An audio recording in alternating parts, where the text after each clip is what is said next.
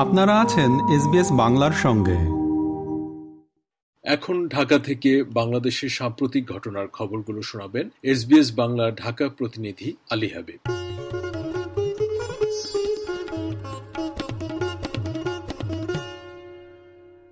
উনিশশো সালের একুশ ফেব্রুয়ারি বাংলাকে এদেশের রাষ্ট্রভাষার মর্যাদা দেওয়ার দাবিতে এক কর্মসূচি পালন করতে গিয়ে পুলিশের গুলিতে প্রাণ দেন সালাম রফিক জব্বার বরকত শফিক। তাদের রক্তের পথ বেয়ে বাংলা এদেশের রাষ্ট্রভাষার স্বীকৃতি পায়। মায়ের ভাষার মর্যাদা রক্ষায় অকাতরে রক্ত ঝরিয়ে জাতির স্বাধিকারের পথ সুগম করেছিলেন যারা। সেই সব শহীদ ও সংগ্রামীদের স্মরণ করেছে পুরো বাংলাদেশ। একুশের প্রথম প্রহরে কেন্দ্রীয় শহীদ মিনারে ফুল দিয়ে ভাষা শহীদদের প্রতি শ্রদ্ধা জানান রাষ্ট্রপতি মোহাম্মদ শাহাবুদ্দিন ও প্রধানমন্ত্রী শেখ হাসিনা। এ সময় বেজে ওঠে অমর সেই গান, আমার ভাইয়ের রক্তে রাঙানো একুশে ফেব্রুয়ারি, আমি কি ভুলিতে পারি?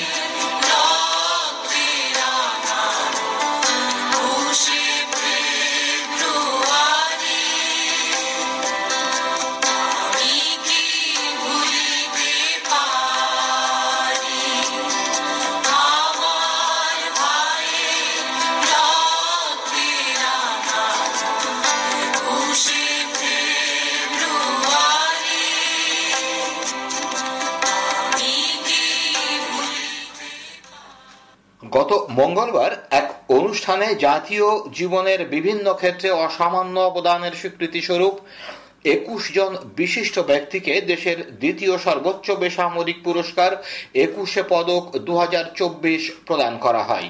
মরণোত্তর পদক বিজয়ীদের পক্ষে তাদের স্বজনরা পদক গ্রহণ করেন। ওসমানী মিলনায়তনে একুশে পদক বিতরণ অনুষ্ঠানে প্রধান অতিথির বক্তব্যে প্রধানমন্ত্রী শেখ হাসিনা বলেন, কারও কাছে হাত পেতে নয়, ভিক্ষা করে নয়, আত্মমর্যাদা নিয়ে বিশ্ব দরবারে মাথা উঁচু করে চলবে বাংলাদেশ। পঁচাত্তরের পরে আমরা সেই বিজয় জাতি হিসেবে সেই মর্যাদাটা বাংলাদেশ হারিয়ে ফেলেছিল, কিন্তু আজকে আমি অন্তত এইটুকু দাবি করতে পারি, আবার বাঙালি বিশ্ব দরবারে এখন মাথা উঁচু করে চলতে পারে, সেই মর্যাদা আমরা ফিরিয়ে এনেছি। কারামুক্ত হওয়ার পর বিএনপি চেয়ারপারসন খালেদা জিয়ার সঙ্গে সাক্ষাৎ করেছেন দলটির মহাসচিব মির্জা ফখরুল ইসলাম আলমগীর।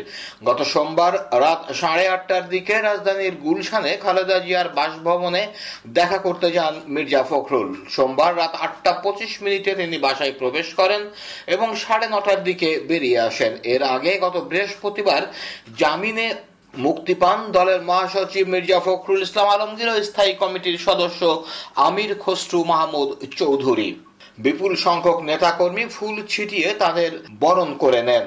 কারাগার থেকে মুক্তির পর বিএনপি মহাসচিব নেতাকর্মীদের উদ্দেশ্যে বলেন, বাংলাদেশের জনগণ সবসময় গণতন্ত্রের জন্য, ভোটের অধিকারের জন্য সংগ্রাম করেছে, লড়াই করেছে।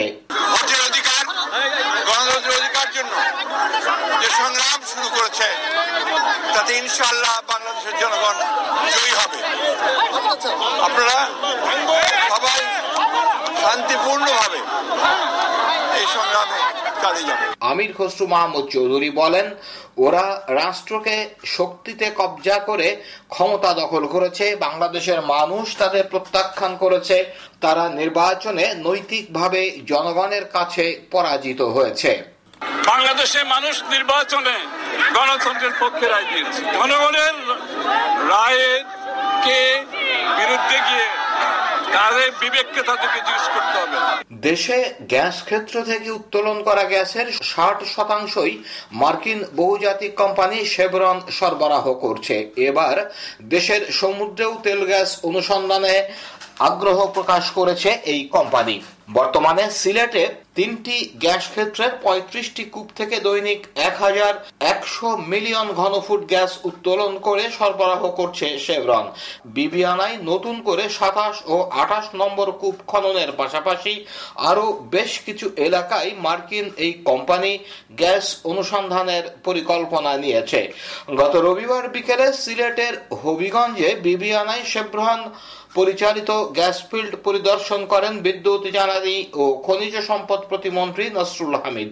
এ সময় প্রতিমন্ত্রী বলেন, শেভরন আঠাশ বছর ধরে বাংলাদেশে গ্যাস উত্তোলনে কাজ করছে।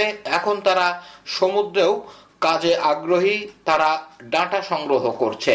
শেভরন খুবই উদ্গ্রীব অলসো যে তারা অফশোরও তারা তাদের ডেটা কিনছেন ফার্স্ট কোম্পানি এবং তারা খুব উৎসাহী যে অফশোরও তারা বিডিং করতে চায়। আমরা যে বিডিংটা এই বছরে করতে যাব অফশোরে তো। ওদিকে শেভরনের পর আরেক মার্কিন বহুজাতিক কোম্পানি এক্সন মবিল বঙ্গোপসাগরে তেল গ্যাস অনুসন্ধানে কূপ খননের আগ্রহ প্রকাশ করেছে। গত মঙ্গলবার সচিবালয়ে বিদ্যুৎ, জ্বালানি ও খনিজ সম্পদ প্রতিমন্ত্রী নসরুল হামিদের সঙ্গে দেখা করে বাংলাদেশে গ্যাসের অনুসন্ধান কার্যক্রম চালাতে নিজেদের আগ্রহের কথা আলোচনা করে গেছেন এক্সন মবিলের প্রতিনিধি দল।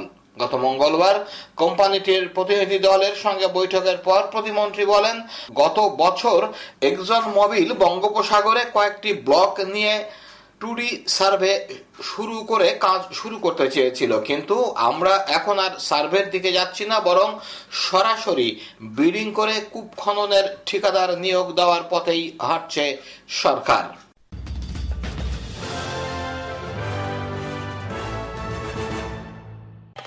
আমাদেরকে লাইক দিন শেয়ার করুন আপনার মতামত দিন। ফেসবুকে ফলো করুন এস বাংলা